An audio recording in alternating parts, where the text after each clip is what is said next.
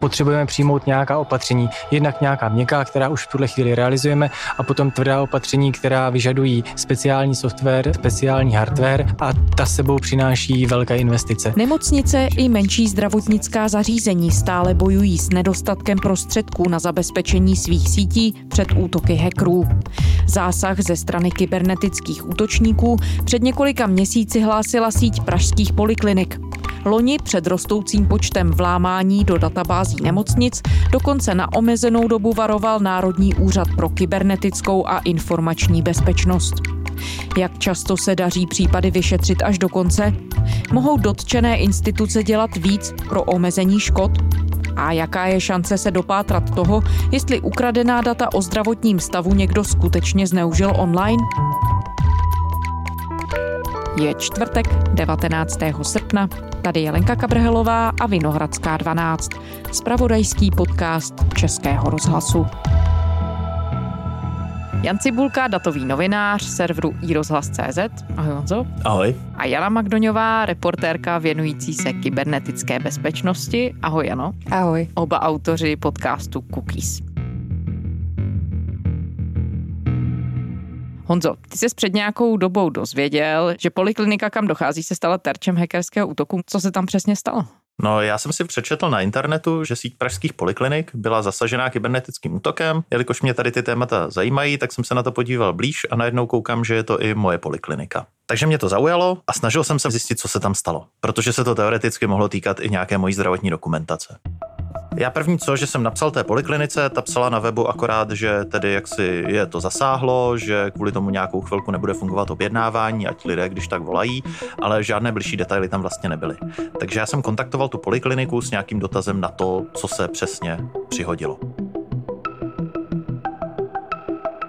Oni mi poměrně rychle odpověděli, že tedy oni nebyli tím primárním cílem, že ten útok směřoval na jejich dodavatele IT služeb a že tam došlo k nějakému zašifrování dat nějakým tím kryptovirem, který v té době v Česku tedy řádil. Nicméně, že ten útok, cituji, nebyl úspěšný, protože jim se podařilo ta data obnovit z nějakých záloh, to znamená, už zase fungují a žádný problém tam není. Co se ale dělo dál?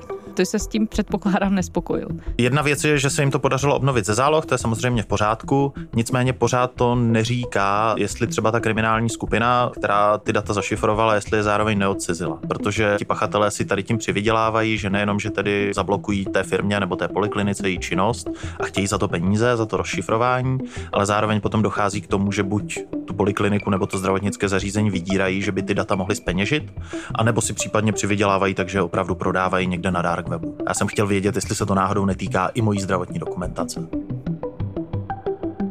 Na tohle už mi ta poliklinika neodpověděla s tím, že ta věc je vyšetřovaná a že mi tedy žádné detaily už potom sdělovat nemůže a že tou věcí se zabývá i Úřad pro ochranu osobních údajů, který tedy jak si posoudí, jaké tam budou další vhodné kroky. To znamená, že já jsem se obrátil jak na policii, která to vyšetřovala, řeknu po té trestní linii, tak i na ten Úřad pro ochranu osobních údajů. Úřad pro ochranu osobních údajů nebyl vlastně ochotný mi říct žádné detaily, s tím, že já jako teoretický poškozený, já jsem to v té době ani nevěděl, tak mám právo na informaci, že tedy k tomu útoku došlo, ale podle tehdejšího výkladu úřadu už nemám nárok na informaci, co přesně se stalo. A zároveň tedy jsem se dozvěděl z nějaké další komunikace s tím úřadem, že oni žádná opatření nepřijali, že jenom vzali na vědomí to oznámení od té polikliniky a založili ho ad acta s tím, že nedospěli k závěru, že je tam potřeba jakkoliv tedy činit něco. A jak ti to ten úřad vysvětlil, když se ptal, proč ty nemáš mít nárok na to, podle toho tehdejšího výkladu, vědět, co se doopravdy stalo? Úřad to zdůvodňoval tím, že prostě GDPR tady tu povinnost neukládá a že tady já jaksi nárok na tu informaci nemám, nicméně, že oni ani o moc víc informací než oznámení té polikliniky opravdu nemají. Já jsem tady v tom případě podal i nějakou stížnost, která se vlastně potom probublávala tím úřadem skoro dva měsíce. V mezičase, ještě dřív, než to vyřídil tady ten jeden úřad, tak se mi ozvala policie, která tedy původně řekla, že taky mě neeviduje jako poškozeného, to znamená, že nemám nárok na informace z vyšetřovacího spisu. Nicméně já jsem v rámci nějakého odvolání přesvědčil státního zástupce a ten policii nařídil, aby mi tedy zpřístupnili ten vyšetřovací spis. Takže dřív, než mi odpověděl ten úřad pro ochranu osobních údajů, tak já jsem se dostal k tomu vyšetřovacímu spisu policie. A teď co se z něj dozvěděl? Dozvěděl se tedy, co se přesně stalo, která kriminální skupina ta data ukradla, Osvětlilo se ti to trochu, ten příběh? Já, když jsem ten spis dostal, tak jsem musel podepsat i mlčenlivost. To znamená, že bych neměl vynášet informace přímo z toho vyšetřovacího spisu. Nicméně asi nic nevynesu, když řeknu, že ten spis nebyl úplně obsáhlý. Ono se toho příliš zjistit nepodařilo. Policie tu věc odložila, protože nezjistila pachatele což není úplně překvapivé. Asi nemůžeme čekat, že policie zatkne nějakou kriminální skupinu zahraniční hackerskou. Nicméně jediná ta nějaká hodnotná informace, která v tom spisu pro mě byla, byl ofocený dopis od toho vyděrače protože já jsem se v tu chvíli dozvěděl, z jaké e-mailové adresy oni komunikují a mohl jsem vlastně začít pátrat dál, co to bylo za kriminální skupinu a jestli náhodou neprodává ta data. A kam až se tady dostal, Honzo? Zjistil jsi nakonec, co to bylo za skupinu a můžeš vysvětlit, proč je to důležité ve chvíli, kdy pátráš po tomhle typu dat? Já jsem nejdřív zkusil pátrat nějak na vlastní pěst, získal jsem nějaké informace, pak jsem se obrátil na známého bývalého kolegu Davida Havlíka, který dřív působil v reportérech České televize, který teď ve spolupráci s vývojáři nástroje Dark Tracer se věnuje mapování různých tady těch kriminálních skupin a díky němu se mi podařilo zjistit, jak se jmenuje ta moje kriminální skupina, protože ty kriminální skupiny jsou to zločinci, neustále mění ty identity, různě si navzájem pronajímají, kradou, půjčují nástroje, ty viry, které používají k těm útokům. Nicméně nakonec jsem se dopracoval k tomu, že jde o kriminální skupinu s velkou pravděpodobností, na 100% tady v tom případě není nikdy nic, že jde o kriminální skupinu Prometheus, která dřív nebo její některé části útočily pravděpodobně i ve Spojených státech pod názvem Revil. Pravděpodobně o tom posluchači slyšeli, když byli ve Spojených státech nedostatky masa. Major cyber attack that could impact your grocery bill. The target was the world's largest meat processing company, JBS. Now we have a meat hack. The company is called JBS USA. Šlo o firmu, která dodává maso ve Spojených státech, tak ta právě byla napadená tady tou skupinou Revil a vlastně to zastavilo celou tu produkci. A co do produkovaného objemu, je to opravdu významná společnost. Je to skoro čtvrtina produkce hovězího masa celých Spojených států. Pokud je o útok, tak ten je obdobný těm, které známe z dřívějška. Je to takzvaný ransomware. Pro mě byla podstatná ta informace, že já jsem se dozvěděl název té kriminální skupiny, protože pak už na dark webu si člověk může najít jejich stránku. Tady ty skupiny běžně inzerují na svých webech ty své úspěšné útoky a mohl jsem se dívat na to, jestli mezi těmi útoky je i ta moje poliklinika. A ta dobrá zpráva byla, že takhle nakonec se mi podařilo zjistit, že ne, že oni ta data zjevně neprodávají, že je tam nezveřejňují Těch důvodů, proč tomu tak bylo, může být víc. Třeba se jim ten útok úplně nevydařil, nebo si řekli nějaká Česká republika, to nás ani nezajímá, to je tak malá země a zahodili to. Takže tady z toho důvodu tentokrát se mi to evidentně uf prostě vyhnulo. Takže ten úvod, kdy si do toho šel s tím, že jsi chtěl na prvním místě dozvědět, jestli tvoje data nebyla zneužitá, dozvěděl se to. Tak jsem se tam dopracoval. A ještě vlastně po tom všem se mi teď ozval ten úřad pro ochranu osobních údajů, kde po necelých dvou měsících se tam nějak vyřídila ta moje stížnost, která tam propadávala mezi různými odděleními. A nejenom, že tedy úřad zpětně té mé poliklinice nařídí, aby mi poskytla víc informací o tom incidentu, ale zároveň mi oznámili, že sami znovu otevřou celý ten případ a celé to přeskoumají, protože evidentně dospěli k závěru, že to ze začátku asi trošku podcenili a že to možná bylo závažnější a že si to nějakou jejich pozornost zaslouží. No takže Honza se dozvěděl, že jeho data nebyla zneužita. Jano, my jsme tady ve Vinohradské 12 s tebou mluvili zhruba před rokem, bylo to během první vlny pandemie covidu o tom, jaké nebezpečí představují kybernetické útoky pro zdravotnictví. Tehdy ta hrozba, alespoň podle varování Úřadu pro kybernetickou bezpečnost, rostla.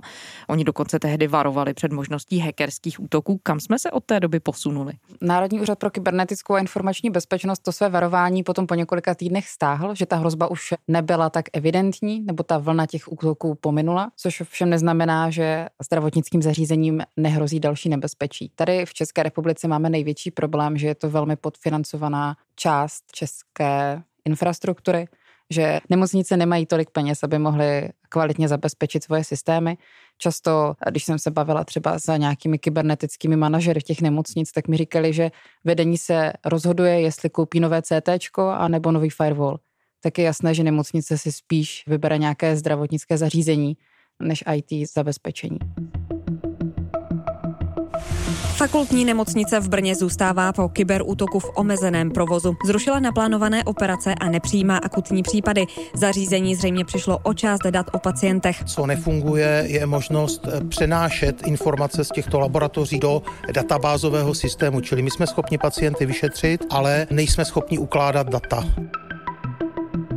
Počítače v psychiatrické nemocnici Kosmonosy na Mladoboleslavsku nefungují. Ochromil je kyberútok. Péči o pacienty to ale nijak neovlivní. Fungujeme eh, v režimu prostě koronavirovým, takže se snažíme zajistit jak péči po této stránce, tak i teď v rámci toho kyberútoku. A Jano, když se ještě vrátíme k tomu, jaké ty loňské útoky byly, zjistilo se, že měly všechny něco společného, ať už to byl cíl, ten typ ukradených dát, metodu, anebo třeba i pachatele? Pachatel se nezjistil. U drtivé většiny těch útoků je to odloženo, protože se nepřijde na to, kdo útočil. Dá se třeba zjistit, co to bylo za typ ransomwareu, co to bylo za skupinu, ale tím to končí. Společné znaky ty útoky mají, že většinou třeba ty útoky, které jsou známé, tak ten útočník útočil přes eh, e-maily, zkoušel phishingy, zkoušel spare phishingy, tedy že už je to cílenější kampaň. Ty e-maily často už bývaly psané lepší češtinou, už to nebylo nic takového, jak jsme zvyklí úplně před několika lety, že nám chodili všem do schránek e-maily, že jsme zdědili nějaké jmění a bylo to psané špatnou češtinou s chybami, tak teď už to takové není. Navíc ti hekři umí navázat na předchozí komunikaci, v tom e-mailu, to znamená, když například účetní v nemocnici si rozklikne nějaký e-mail, tak tam vidí, že se bavila s nějakou dodavatelskou firmou nebo někdo platí fakturu a je tam celá ta komunikace předtím a najednou je tam nějaký odkaz nebo si nevšimne, že se změnil nějaký detail v té adrese toho odesílatele. Takže už je to sofistikovanější. Je to sofistikovanější. Zároveň v době koronaviru nemocnice byly zahlcené prací nebo pacienty, tak nebyl úplně čas všechno řešit a tím spíš bylo snadnější pro toho hackera zaútočit, že se využívaly i e-maily, které v sobě obsahovaly něco s koronavirem, že tam byly třeba nejnovější data Světové zdravotnické organizace nebo nové způsoby léčby nebo něco takového, co třeba toho lékaře i zaujalo a spíš na ten odkaz nebo na ten e-mail klikl. Ty jsi během toho roku s některými představiteli různých nemocnic mluvila. Dá se popsat, Jano, jak velký zásah ten hackerský útok pro zdravotnické zařízení znamená na jak dlouho třeba dokáže nemocnici vyřadit z provozu? Asi jeden z největších útoků, co v Česku vůbec byl, byl na fakultní nemocnici v Brně. Bylo to loni v březnu a bylo to přesně, když začínala vlna koronaviru. Tento útok nemocnici vyřadil na dva měsíce. Samozřejmě nějaké základní služby ta nemocnice zvládala, ale doteď není všechno obnoveno a ani se to nepovede všechno obnovit, že ta nemocnice prostě navždy přišla o své vědecké výzkumy, o takzvaný SharePoint, což je na internetu nějaké uložiště, kam si celá ta nemocnice může dávat svá data. Ještě navíc škoda teda, co ta nemocnice říkala, tak bylo 150 milionů korun. Když jsem se pak díval do nějakých dokumentů Nukibu, tak mluví dokonce o stovkách milionů korun což když si dáme na miskivách, kolik stojí zabezpečení nemocnice a jaké jsou pak škody, tak je to násobně vyšší problém.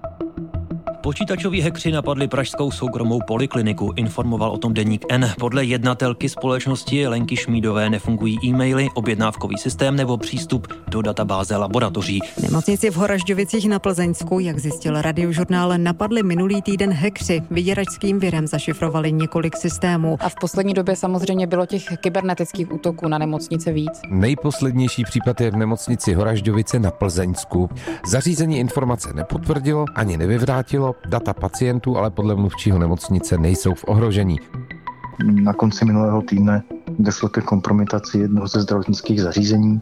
Je tam ransomware, to znamená hrozí to, že útočníci budou vyžadovat nějaké výkupné za data a víme, že to postihlo i některé z informačních systémů a zatím není jasná auditní zpráva. Menší zařízení se podle odborníka kyberbezpečnostní společnosti Checkpoint Pavla Řezníčka hackerským útokům brání hůř. Zhání peníze vůbec na provoz a vylepšení služeb pro pacienty a na kybernetickou bezpečnost, případně odborníky, už ten rozpočet samozřejmě nevychází.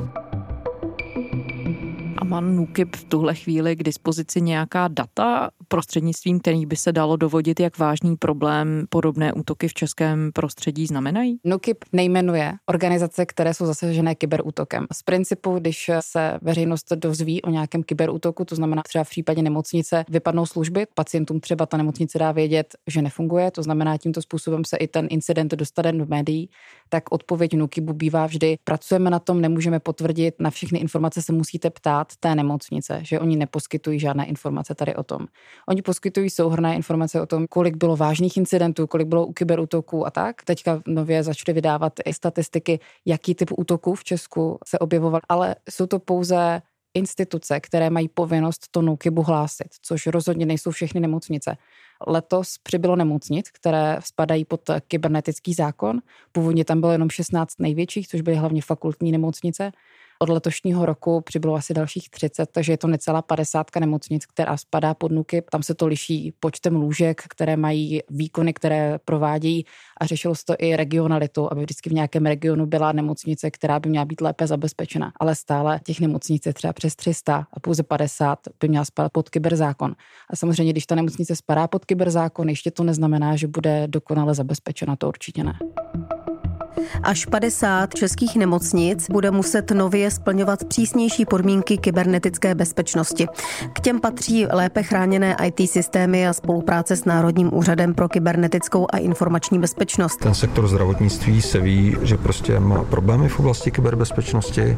Projevilo se to i v těch útocích v době pandemie a je to dneska velká priorita v rámci státu. No, přiznáme se, že by to pro nás úplně komfortní situace nebyla, pokud bychom pod uh, zmiňovaný kyberzákon spadli. Nemocnice v Novém městě na Moravě má 460 lůžek, patří tak ke středně velkým nemocnicím na Vysočině. My bychom potřebovali hlavně finanční prostředky, za které bychom pořídili modernější technologie a velký problém by v našem regionu byl asi sehnat vysoce specializované odborníky, kteří se o práci v zařízení našeho typu uh, moc nezajímají. Přesná čísla samozřejmě napadených nemocnic nevíme. Za prvé se to nezveřejňuje, za druhé některé ty kyberútoky byly pouze ve stádiu pokusu, takže se ani nedostaly například do médií a ta nemocnice se ubránila. Nicméně máme třeba data z ledna, že stoupl počet kyberútoků celosvětově na zdravotní zařízení o 45% a ve střední Evropě o 145%. Takže ten nárůst útoků pro nemocnice opravdu byl rapidní. Tato data zveřejnila IT společnost Checkpoint, která je zaměřená právě na kyberbezpečnost. A Jano, ty jsi mluvila o tom, že pro nemocnice je finančním problémem často nějakým způsobem lépe zajistit a zabezpečit svoje servery. Dá se tedy říct, že v tuhle chvíli dělají sama ta zdravotnická zařízení dost pro to, aby se nestávala terčem hackerských útoků?